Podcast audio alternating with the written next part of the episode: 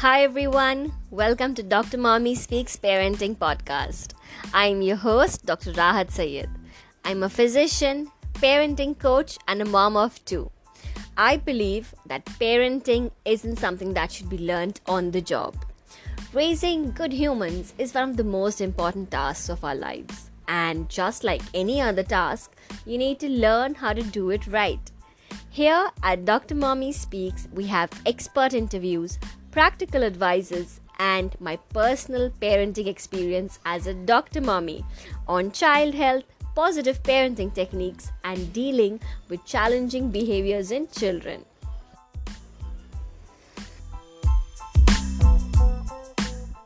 Hi, everyone, and welcome back to Dr. Mommy Speaks Parenting Podcast. I'm your host, Dr. Rahat Sayed. Today's episode is for parents who are struggling with their teenagers and young adolescents suffering from various mental health issues and how you can fix it well in time. We will be addressing topics like teen social anxiety, common eating disorders like bulimia, anorexia nervosa, mental health issues like depression, and a lot more. So stay tuned. For giving us some valuable insights on all these topics, we have with us Tripti Chaudhary Ved, who is a psychologist specializing in emotional disorders of children, adolescents, and young adults. She has been practicing for the last 10 years and has extensive experience in trauma based psychotherapy called EMDR. She holds workshops and lectures on different aspects of raising children in today's age. She's also an international affiliate member with the American Psychological Association. Hi, Tripti. Welcome to the show. We're so excited to have you and looking forward to learning a lot from you. Thank you, Dr. Sayed. It's a pleasure to be on your show. Thank you so much. So let's dive right in and start with what is teen social anxiety disorder?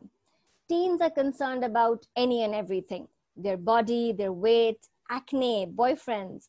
They worry about people's, especially their peers' opinion about them. So, at what point does this behavior become worrisome, and when do we call this social anxiety? Okay, so we need to learn something about adolescence, right? Adolescence is a time when there is tremendous change happening in the life of a child going to become an adult, right? There are lots of hormonal changes that, you know, take place during puberty for a child right? And uh, they go through this whole concept where you know the peer group now becomes way more important than you know just parents and you know family and all of that right? So they now move on to this fear of how do i look? How do i feel? How are others perceiving me? That kind of like becomes very important. When you look at the cognitive development of uh, you know adolescence there comes a there comes a period where you know uh, something called public you know audience works for them which means that they feel that if they enter the room everybody is just looking at them and not at anybody else right? Now that is so now imagine that that is the thought that's going on in the head okay which is already causing a lot of you know uh, anxiety entering into a social situation. Coupled with that there are a lot of bodily changes that also start happening so it creates like a whole confusion. Plus at this time children are developing children adolescents are developing their own you know identity. They are trying to break away from what you know was thought of as good for them. But they want to experiment more. They want to you know uh, you know push their boundaries. They want to do different things. Therefore the you know the kind of music they listen to that changes.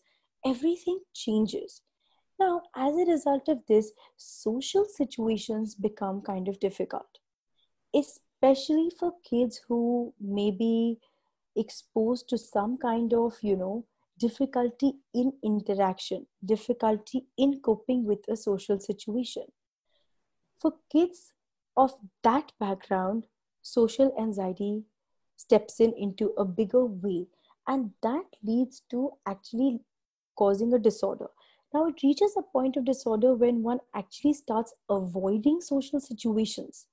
They don't want to you know sort of go for these you know social situations. They don't want to meet their friends you know um, it starts you know they start breaking away from you know social situations. Uh, there's a lot of fear. There's intense fear about going to, into a social situation right? Which is very which is disproportionate to the event. Now that is very important. Anything diagnosable needs to be looked at in mental health from the purview of how intense how what is the intensity of that uh, occurrence. Because everyone may feel every adolescent may feel you know slightly uh, you know anxious about entering a social situation. But when it becomes to a point that they start having other symptoms of avoiding it. For instance you know to give you uh, you know uh, a reference point you know from my own work there was a you know an adolescent i was working with and the the adolescent started having uh, you know somatic symptoms whenever uh, he or she would you know want to would be exposed to like a social situation. So they constantly become more withdrawn. You know they uh, now nowadays you know the virtual friendship scenario has become so strong that you know it's easier to withdraw into that own shell and not want to you know sort of go out not want to you know uh, interact not want to address those things.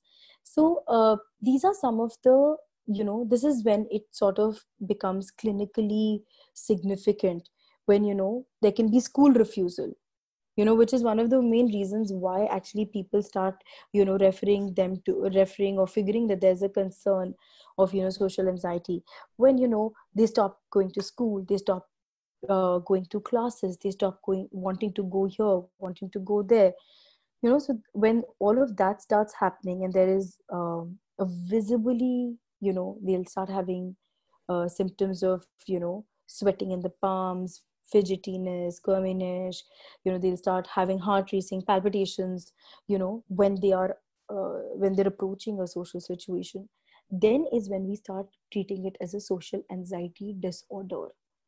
It needs to continue for a significant time for it to get diagnosed. Just, you know, anxiety into one situation is probably not good enough to get it diagnosed. But yes, if it's recurring, it's happening in every situation, it's happening a lot in comparison to what the situation might be. Those are some of the indicators that we need to look at it from a professional perspective. Okay so is there any time frame that uh, an adolescent has had uh, symptoms of social anxiety that is being withdrawn and other symptoms that you said and they have been persistent for a uh, particular period of time beyond which we can call it a disorder? About 6 months six months. Okay. Yes. That it needs to persist uh, you know. Yes.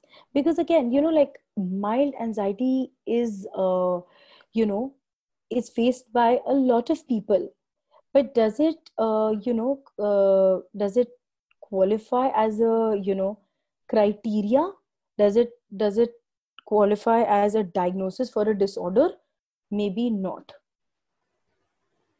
right so it needs to be looked into by a professional who has experience in this field and also the time frame has to be the person has to be getting those symptoms for at least six months. Yes. Okay so moving on uh, how to handle teens at puberty. I am yet to reach that stage because i've got toddlers but i fear it already because i know how i was back in the day.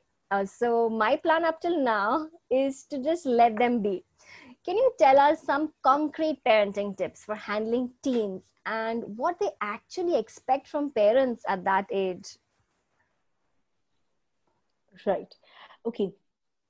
So, what they expect from parents is understanding and a little distance. Maybe a lot more distance is what they're looking at. Like keeping in, you know, with the light of the thing, social distancing it what is what I think most teens would want. But well, um, parents being parents are not going to give that. So the important thing for parents to understand dr rahat at this time is that they have to undergo a change in the way they handle their kids right?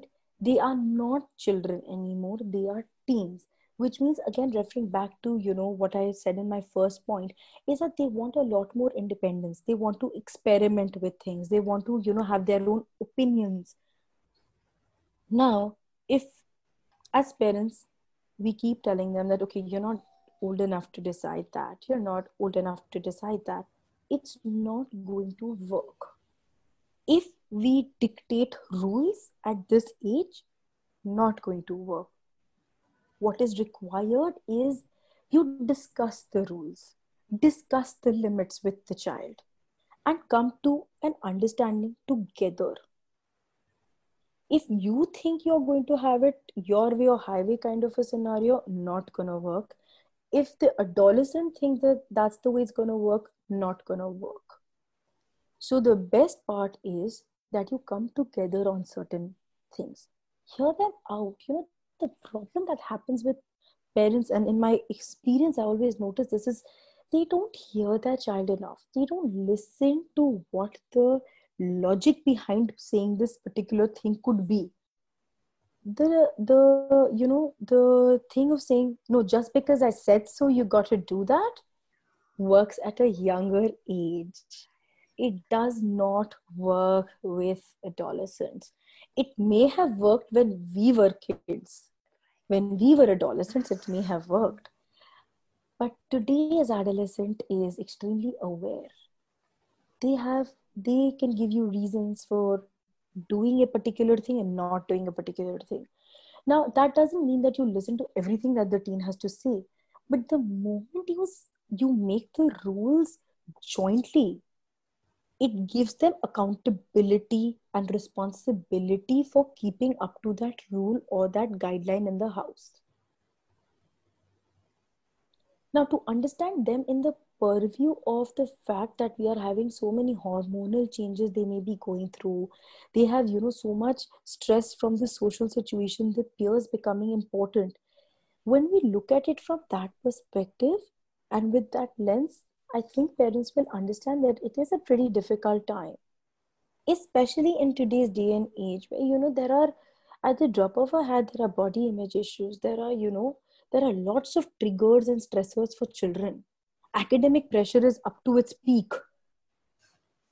You know socially children are put under pressure to be a certain way right? Then coupled with you know uh, you know parents having this this you know sort of tussle between the children.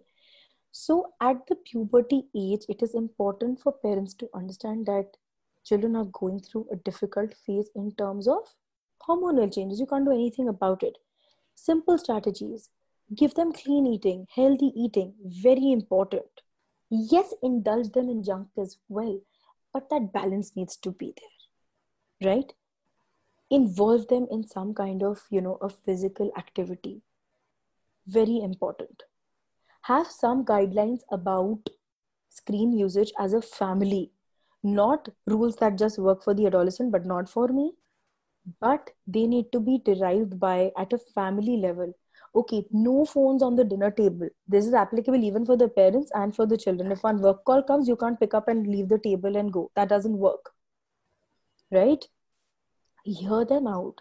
Keep channels of communication open because like i said if children are experiment sorry if adolescents are experimenting give them the space to come and talk about it. Let them make their mistakes. It's okay you need to look at the bigger goal of letting them learn through their mistakes. Yes of course you know as parents we are concerned that they shouldn't get into something really really really scary. But yes but when we give them that scope and that space to be then children will probably be more uh, open and they will come and tell you what's going on. But if you instruct rules it is not going to work.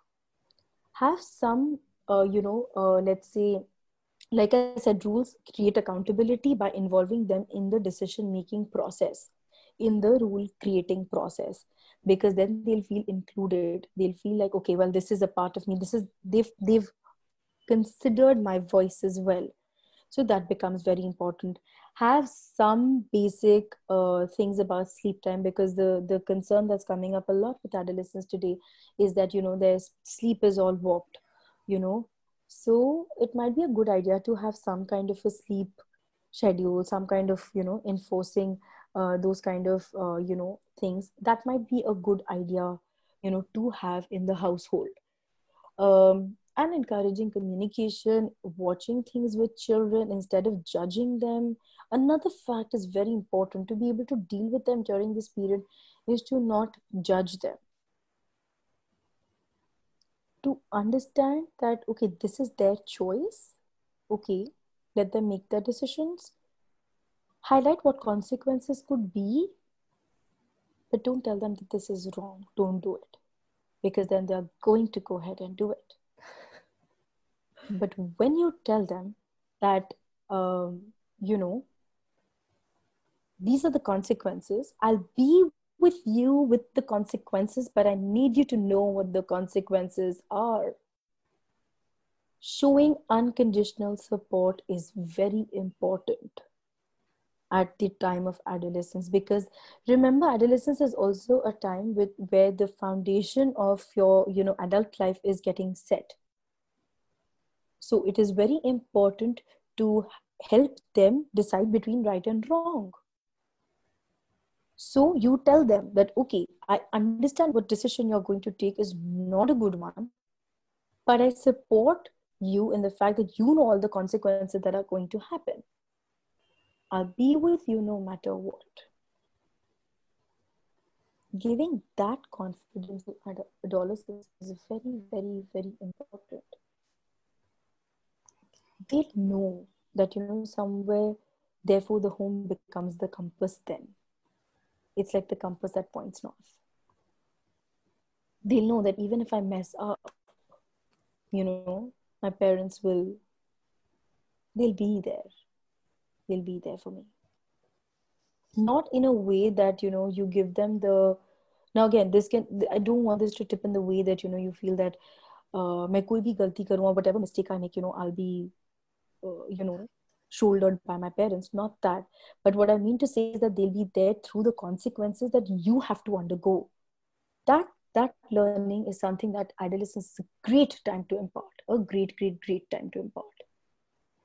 So if we look at the child from this perspective the puberty years will be lesser friction and much better you know for them to grow you know i always tell parents that you know when they say you know she's making this mistake again and again and again and again and not learning and not listening and all of that. I always tell them that you know when uh, when uh, children learn to walk when babies learn to walk and they fall they fall many times. Have you counted the number of times they fell? Did you place cotton balls under their knees when they fell did you you know say that no i'm going to sponge the whole house because no my child is learning how to walk. They cannot fall and they cannot hurt themselves. No we don't say that because as parents we know that the bigger goal is that of learning how to walk. Adolescence is similar. Let them make their mistakes but the only difference is here you will tell them what their learning to walk could be. Right? So look at it from that perspective and you'll not judge your child for their mistakes they'll start having confidence in who they are and that will be important. That was that was amazing. So basically supporting your adolescent actually means considering them like an adult like someone Absolutely. who has the ability to make his eh, the own decisions and face the consequences after that. That was such a nice yes. perspective let's talk a bit about um, certain common eating disorders, starting with bulimia. Right. Many teens, especially girls who are conscious of their weight, exhibit this behavior. So, what are its signs and how do we correct this behavior? Okay, so uh, one of the most important things of uh, you know uh, any kind of an eating disorder is obviously the uh, you know there is uh, a lot of imbalance in the kind of food you're eating. So there's also i'll come to the causes a bit later but um, to start with uh, bulimia nervosa is uh, you know there are recurrent episodes of binge eating in this followed by uh, you know a purging behavior or like you know a, a way in which that you know they will take it out. Means that they will either use laxatives they will vomit uh, so the, the important part in bulimia nervosa is that there is an inappropriate compensatory behavior, which means they will eat a lot and then they'll you know probably uh, vomit it out deliberately or they will use excess laxatives to kind of like you know take it out. Uh, they might use diuretics to you know uh, let go of the you know the food. In a bulimia nervosa that uh, they also eat a lot of food as saying that they have lack of control of the quantity of food that they eat right? So that is an important uh, characteristic of uh, bulimia nervosa.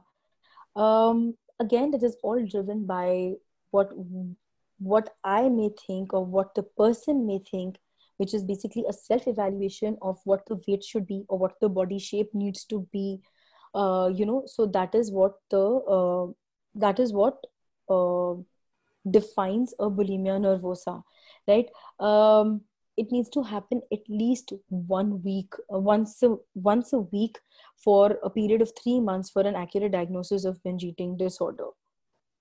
Okay so it needs to happen for uh, at least once a week for a period of 3 months to be diagnosed as a uh, bulimia nervosa so the important part in bulimia is that there is a purging behavior there is an inappropriate compensatory behavior in which they take out all the food that they have eaten but they do eat in that right?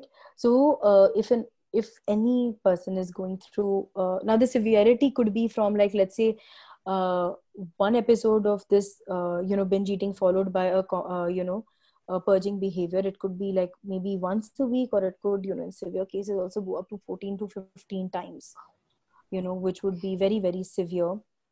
Uh, in which case you know they're not uh, they're not really ingesting any food they're just eating and then you know taking it out.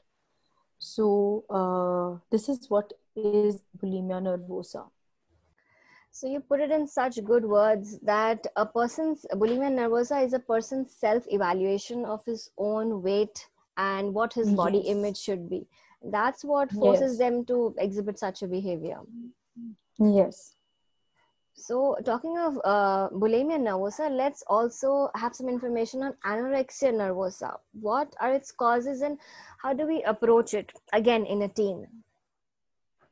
Now, anorexia, the difference. I'm just going to take two seconds to tell to you know highlight what anorexia nervosa is. In anorexia nervosa, they severely restrict the intake of food. So the calories that you take in per day will go down drastically to be able to maintain that ideal body weight and that ideal body weight is never reached because with people who have anorexia nervosa they keep pushing their body uh, weight lower and lower right? They have this intense fear of becoming fat or of you know like gaining weight. Uh, even though they may have very low weight they will still feel intense fear of gaining weight. There may be a lot of exercising excessive exercising that people with anorexia nervosa might uh, you know start indulging in. So they basically don't eat or don't eat much okay they and they over exercise so there's a term called over exercising which basically makes them lose whatever fat that they may have accumulated which leads to an extremely low uh, you know uh, body weight in which case there can be actually nutritional deficiencies there can be physiological concerns of you know extremities being cold all the time feeling a lot of fatigue feeling tired uh, you know all of those concerns. It can lead to cognitive deficits in terms of you know uh, they are unable to focus at school focus at work focus on you know doing things. Concentration goes obviously because you know you don't have a replenishing system in your body. So it is uh, it basically affects a lot of aspects of your life right? Um, so this is what anorexia nervosa is. Now coming to the causes of anorexia nervosa again a lot of it is you know uh, determined by uh, societal things you know uh, you know a lot of it comes from how one may view their body.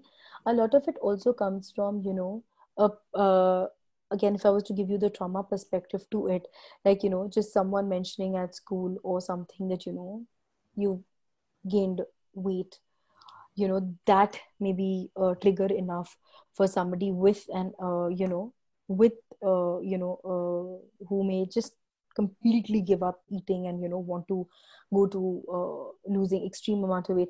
Remember that you know the the payoff also happens by that. When they start initially losing weight through an anorexia nervosa people start complimenting right? That oh you know you've lost weight. And that i think in my experience i don't know if there's research to say this or not but um, you know i think that sort of replows the thought ki, okay i need to continue with this behavior of not eating because you know i was getting the compliments that i wanted to get when i was not uh, you know when i was not this body weight. So you know it just sort of spirals out of control and then you know one doesn't know when uh, you know it reaches a point where there is severe you know uh, low body weight uh, and all of that. Also the level of you know the we I think we all come from a society where the concept of thinness uh, is somehow very, very persistent in different ways, right? So uh, when one starts ascribing to you know that concept and they feel that you know they're fulfilling that you know concept, then you know it uh, you know kind of like you know I think it reinforces that.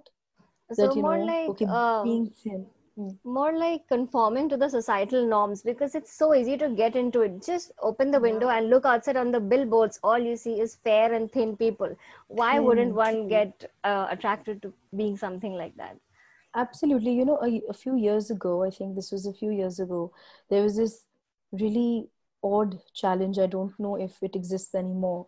I think it originated, uh, I'm not sure where it originated, but, uh, you know, it, it, it was the A4 size sheet, uh, you know, uh, yeah, I can't, I don't know where it, which yeah country it originated, it's slipping off my mind.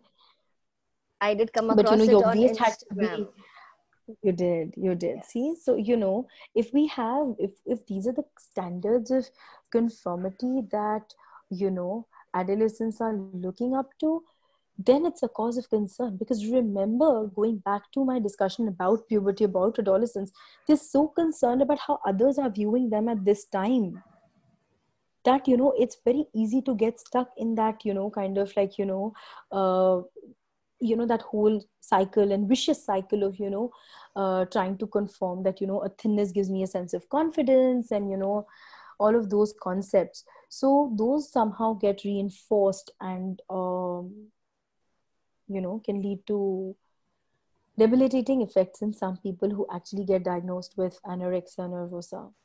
And also like you said that receiving compliments from their peers it acts like a huge validation that yes my efforts are giving they are paying off. Such a yeah. small trigger and then they're going to fall into the spiral time and again. Exactly. And when that you know when that negative thought about the you know about your or a negative self image becomes a part of you it just slowly slowly sleeps in and you know it just becomes who you are. You know people who may have and this is characteristics of people you know who have uh, anorexia is that how much ever weight they may lose they still may not be able to reach the ideal weight. That ideal weight scenario never really happens for them. In their mind. Because in their mind because they constantly keep thinking that i can go lower than this i can go lower than this i can go lower than this. But what i so wonder now is that um, a patient of anorexia nervosa and a patient of bulimia uh, it's much more easier for the parents to recognize a patient of nervosa compared to one who's bulimic because that person is just in the washroom vomiting or using laxatives. Yes. Nobody outside the room will know that this person is suffering. But a nervosa yes. person it's so easy to recognize them right. That is true. The you know the identification physiological identification of obviously anorexia nervosa is far greater than a bulimia because bulimia is therefore you know in most cases bulimia is actually in my opinion bulimia is actually the scarier of the two. Physiologically obviously anorexia nervosa can lead you to a hospitalization situation and you know a more detrimental health situation but bulimia is very sly you could be eating just fine with everybody and then going and you know purging it out. Until you know people would actually recognize it you know it wouldn't uh, it wouldn't you know it wouldn't be out there. So yeah well both are very very scary though. Uh, you know because uh, having worked with children of both um, it takes a whole team to you know work through a, uh, you know a person with uh, with an eating disorder. You need uh, so you know coming on to how we can work uh, you know anorexia nervosa or even bulimia is that you need to have like a nutritionist on board. You need to have a psychiatrist on board because there can be comorbidities of you know depression or anxiety along with it. There can be in severe cases of you know anorexia the suicidal ideation is very common. It, it does happen so it can lead to you know it can become very very scary. So you need like a psychiatrist on board to uh, you know uh, see if there are any comorbidities which means there are any additional concerns of depression or anxiety you know that are coming up which usually is the case uh, in my experience. Mostly it's never just an isolated eating disorder. There will be you know comorbidities with like a depression or an anxiety uh, you know about the food or whatever right which becomes more global. So um, so you need an entire team to be able to work through a, a person with an eating disorder uh, to be able to tell them what the rights and the wrongs about food are to you know sort of slowly start start a person with let's say anorexia with you know graded meals uh, what to eat how to eat you know to give them that kind of guidance. The psychologist will obviously work on the thoughts about food they will work on your relationship with the food they will work on your relationship to yourself because they will work on all your body image issues making you feel comfortable in your own skin making you feel comfortable working on any negative automatic thoughts that you know you may have. For instance you know uh, they may have the thought of i'm fat. Nothing no evidence to say that they may be fat but then they still believe that they are fat. Or you know uh, working slowly and steadily, getting them back into their peer groups, working through all of that. So, you know, they need a psychologist, a psychiatrist, a nutritionist. You know, they would need uh, they would need parents to be non-judgmental. Just saying, you know, eat, eat, eat does not work. So, you know, I think parents play an extremely important role in you know helping uh, adolescent with uh, you know working through uh, the eating disorder because they would need you know a lot of uh, a lot of support from the family. Then uh, for some obviously there is a medical management also that is required because you know in a case of uh, you know anorexia nervosa nutritional levels may really drop so you know medical monitoring needs to be done by like a you know a general physician or right vitamin deficiencies b12 right. They will totally lead to some neurological deficiencies or tingling numbnesses. Yes. that would be need to be addressed. All of that uh, so I've also uh, seen patients uh, of anorexia and bulimia uh, taking almost six months of time to get recovered only because of the psychological trauma that they suffer because of this illness.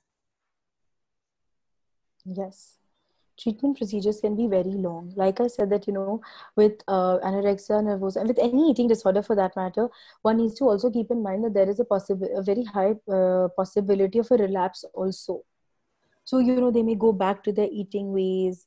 So it's a it's like i said it's a you know it's it's treatment with a lot of people for a very long time to be able to work through their own uh, you know thoughts about themselves to work on their eating patterns to constantly keep doing that avoid you know uh, fat shaming avoiding you know the uh, the body talks you know dressing for oneself.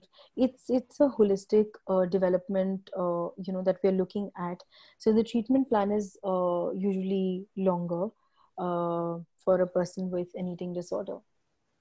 That was insightful. Let's move on to another mental health illness which is very common in teens uh, depression. And yes. owing to this lockdown its uh, occurrences are only increasing so, how can we know that a child is depressed and how can we handle our teens better during these tough times? Right. So, again, uh, uh, you know, if uh, when the child is or when the adolescent is showing, you know, irritability in mood, anger outbursts, feelings of sadness which don't go away, uh, and which may happen without any reason, a lot of frustration, uh, they don't want to do uh, you know what they usually found enjoyable. Like there is a you know uh, a lack of interest in uh, pleasurable activities. Uh, they have a very low self image uh, the self esteem is very low. Uh, a lot of negative talk you know very sensitive to rejection very sensitive to feelings of you know any kind of you know uh, blame. They they self blame a lot. There's a lot of self criticism that may happen for you know people who are undergoing a depression. Um, again school uh, gets affected. You're not able to concentrate not able to perform. As a result of it that makes you feel further low. You know that i can't do this. I'm unable to do this so these are some of the you know uh, symptoms of uh, depression. In addition uh, there could be thoughts of death dying suicide wanting to leave the home go away feeling like you know i'm not good enough constantly complaining of tiredness fatigue.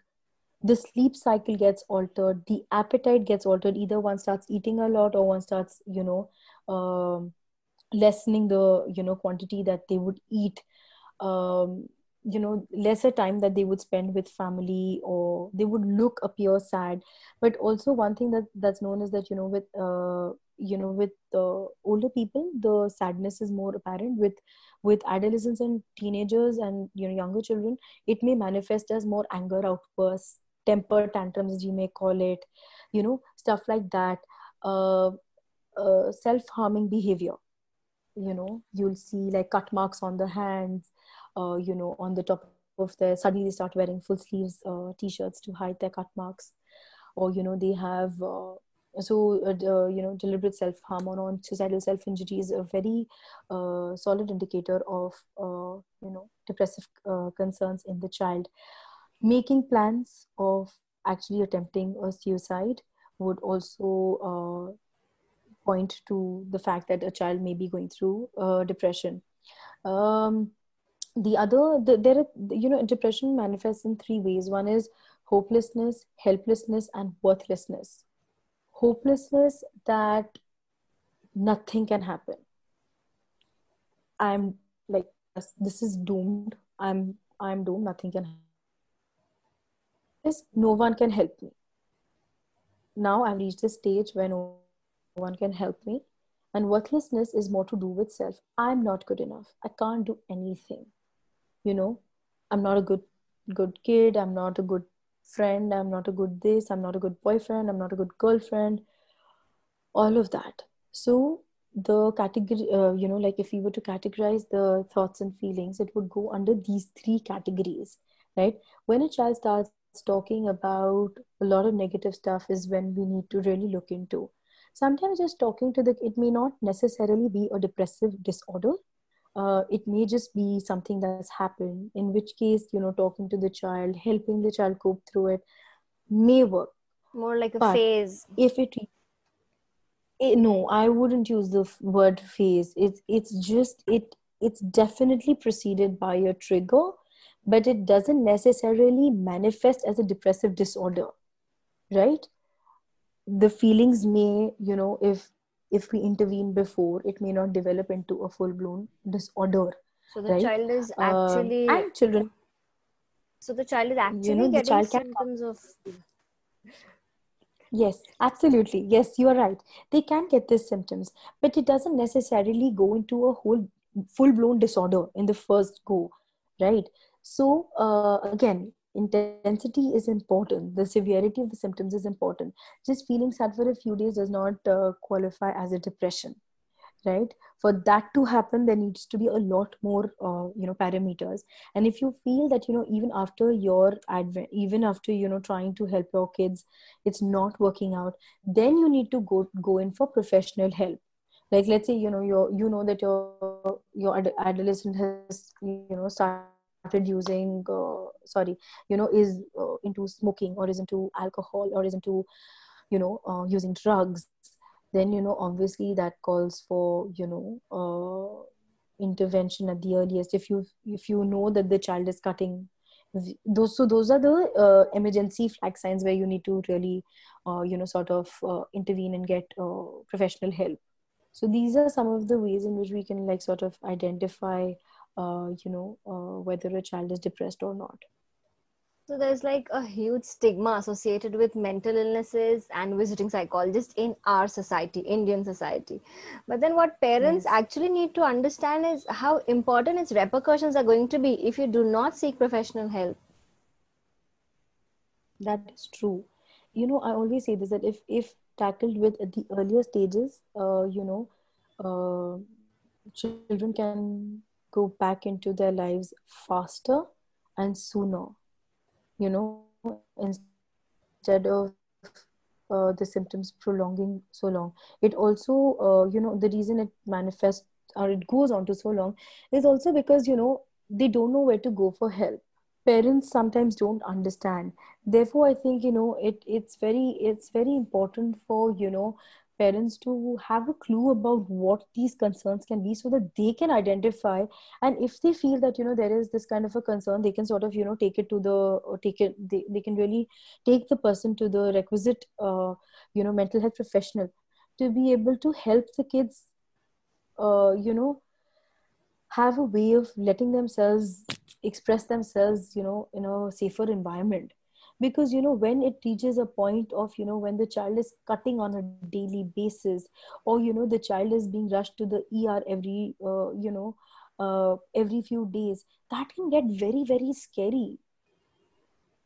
When you know kids are having severe panic attacks or you know they're not being able to cope with school pressure the academic pressure then you know it can it it can really you know it can have a very very difficult side to it. And you know from my own personal experience having worked with you know children who have reached that end of the spectrum i always feel that i wish they would have come in a few months sooner. I wish they would have you know gotten their traumas addressed or they, i wish they would have had a way to you know sort of work through their issues before. But well you know i think the awareness is coming out slowly and steadily. But uh, we only hope that it comes out a lot more.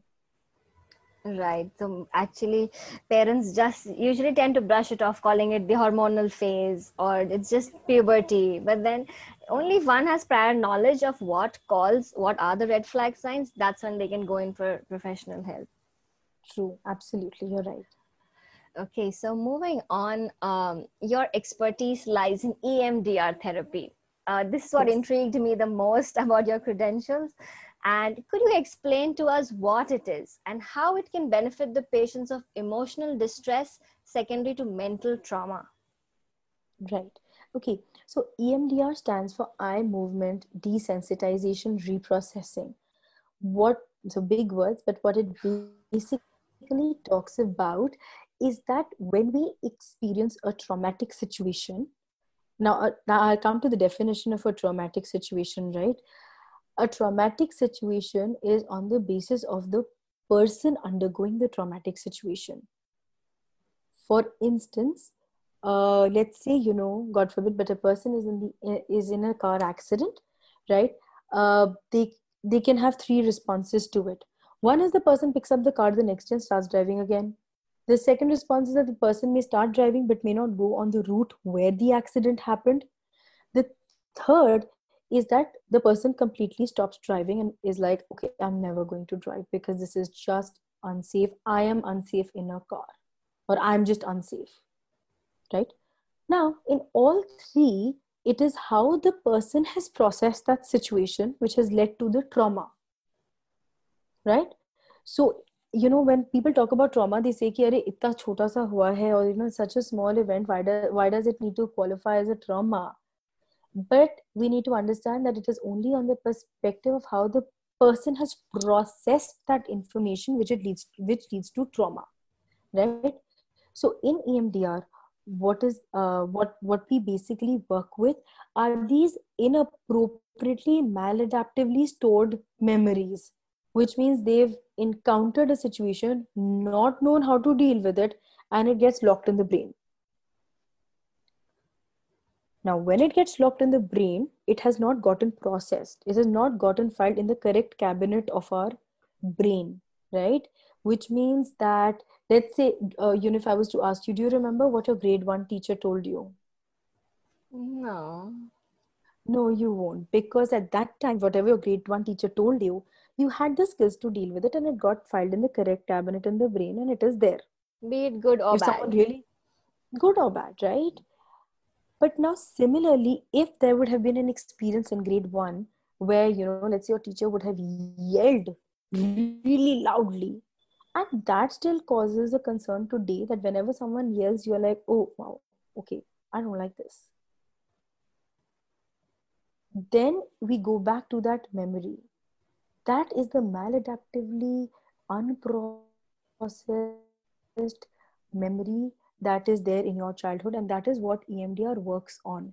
So it works on all these channels. Now that experience happened in grade 1 every time you have a certain similar experience it keeps getting locked in the brain. It keeps joining to that one little experience. It becomes bigger and bigger and bigger. And then it starts having reactions. Like let's say you know whenever you hear somebody talking loud you go into a panic attack. Or you know you have an extreme uh, you know this thing. Or you know you may have uh, thoughts of you know i can't handle it. Or you know you may have i'm not good enough. That's why this person is yelling. Some maybe sort of inappropriate response. Exactly. So we develop that and that is what the symptom is. So emdr actually talks about working through these memories. It talks about working through them and making the thought okay that okay it happened but i'm in control now. It's okay but i'm okay as i am right now. Right so that is what emdr does. It works on these uh, on these core memories. Because it believes that when you uh, you know sort of work through those memories you're able to work through the whole channel of thoughts that you may be having right now. So in my experience a lot of actually this is my perspective of work that you know whenever you know any child comes in or any adolescent or young adult comes in we do go back into the past to identify when that really started and when that started may not be the trigger that has come up now because i've come to know it, it, there's always something oh you know way back that happened in school you know and uh, you know i felt very overwhelmed with it but why do you remember it in such detail now is because it was not processed properly earlier. So, what we're seeing right now is just a manifestation of that. But when we start working on either this, uh, you know, memory which is in the current time or in the past, it actually has an effect in the future where you can deal with it in a much more effective way, the similar situation. So, the uh, EMDR therapy works on the past, it works on the present, and it works on the future as well. So it works on all of those dynamics and those dimensions together. That's so this is what, in a nutshell, it is. It originated out of a lot of work with war veterans who had, you know, um, uh, undergone war and you know they had had uh, very very from that and were continuing to have a lot of symptoms in today's day and age. They were having uh, you know post-traumatic stress disorder flashbacks all of that. And slowly and steadily this uh, uh you know therapeutic modality has spread to you know a lot of different uh, disorders in the mental health as well. So this is what emdr is about. And it's a very very very powerful uh, you know technique of work because you actually see clients moving from you know feeling insanely overwhelmed to you know like be- getting better and better and better and you know being able to cope with the situation and getting a positive uh, you know thought into them. So you know it just completely turns. So uh, talking of uh, people laymen what sort of patients uh, do you see? Like war veterans is one very particular set of patients. What yes. sort of normal patients would want to go for emdr i work with emdr for all kinds of disorders. I work it, it works fantastically well with people with anxiety. I have known known it to work with people who have had uh, who are undergoing depression because they have you know maybe they have a history of bullying or you know let's say other psychosocial factors which may work like you know having troubled families they come from you know different relationships there's trauma there so you know uh, with in my experience I have worked uh, with emdr with across all disorders. There's uh, there's not a lot that i don't work with it because i can always find that there is something has led. So my whole paradigm of working is that there's something that could have caused this. It may not just be in today. So i work in going back into the you know adolescence past to understand you know what were their experiences? What were their challenges? What were their you know victories? What were their accomplishments? I'm interested in all of that you know? And and that's when i create uh, you know a full uh, let's say a, th- a, treatment plan to understand you know where this may have started from. Uh, so that is the you know the paradigm that i work with. And i've worked with emdr across a lot of uh, a lot. Almost all my clients i work with emdr but yes i do have an eclectic approach wherein i may use techniques of cognitive behavior therapy as well. I may use uh, some techniques of narrative and uh, family therapy.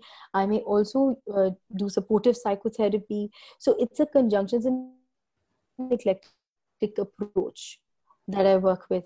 For very, very high, uh, you know, uh, crisis clients, you will not, uh, you know, probably uh, work on their traumas. First, you'll work in stabilizing them in the present. So, you know, for them, if, if the client is really highly, very suicidal, then you will not work on anything past. You will ask them, but you will not. You will stabilize them in the present first because you're, because the, the important part is that you work with them today, right? Their health, their safety, their well-being today is very important so i would first stabilize that and then i would eventually i would go back to the past no doubting that. But it just may not be at the beginning because at the beginning i would want to stabilize the client first. So for me that is my paradigm of work that's an amazing approach to all sorts of mental disorders. And i'm i'm finding this emdr really intriguing. So i'd like a bit more of detail on it. Depending upon what they show in the movies because you constantly kept on referring to the past memories past memories. Does it involve hypnosis? It might sound cliche. No. No no that's what not. they it's, uh, it's actually a great question. No it's it's not hypnosis because uh, i'm not a hypnotherapist to you know properly validate what the you know uh, techniques of that uh, you know therapeutic modality might be but this surely isn't hypnotherapy. It believes in something which is called dual awareness dr rahat which means that it's like one foot in the past but you know that you're addressing the issues in the present. So basically what it does is that it takes you back to your past memories but you know that you're addressing it from today which means that they use something called bilateral stimulation which is eye movement. That's why it's called eye movement.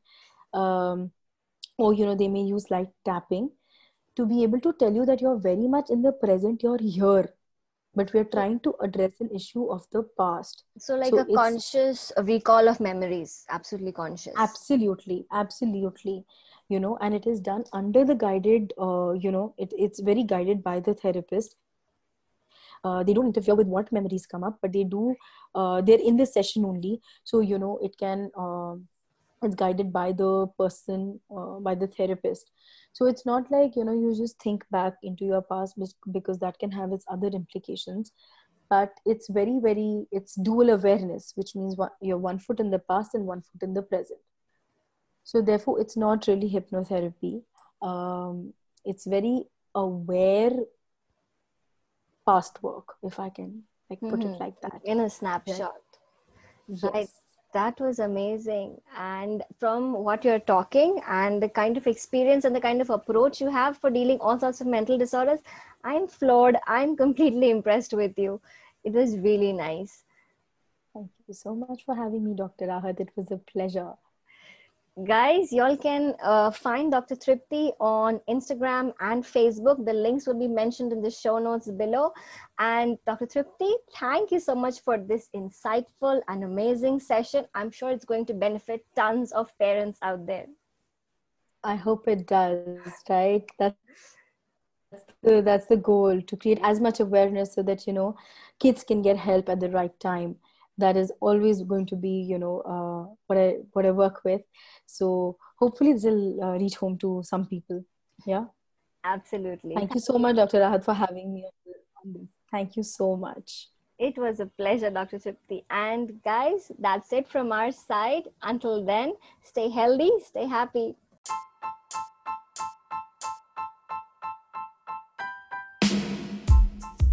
That's it for today. Do subscribe to my podcast so you will be notified each time a new episode is online. You can find us on Instagram, Facebook, Twitter, and LinkedIn as Dr. Mommy Speaks. Don't forget to like and review our podcast wherever you listen. It will help others to find this podcast. And you can visit our website, drmommyspeaks.com forward slash podcast, for all our show notes and any resources mentioned by me or my guests. And while you're at it, don't forget to subscribe to our newsletter. Until then, happy parenting!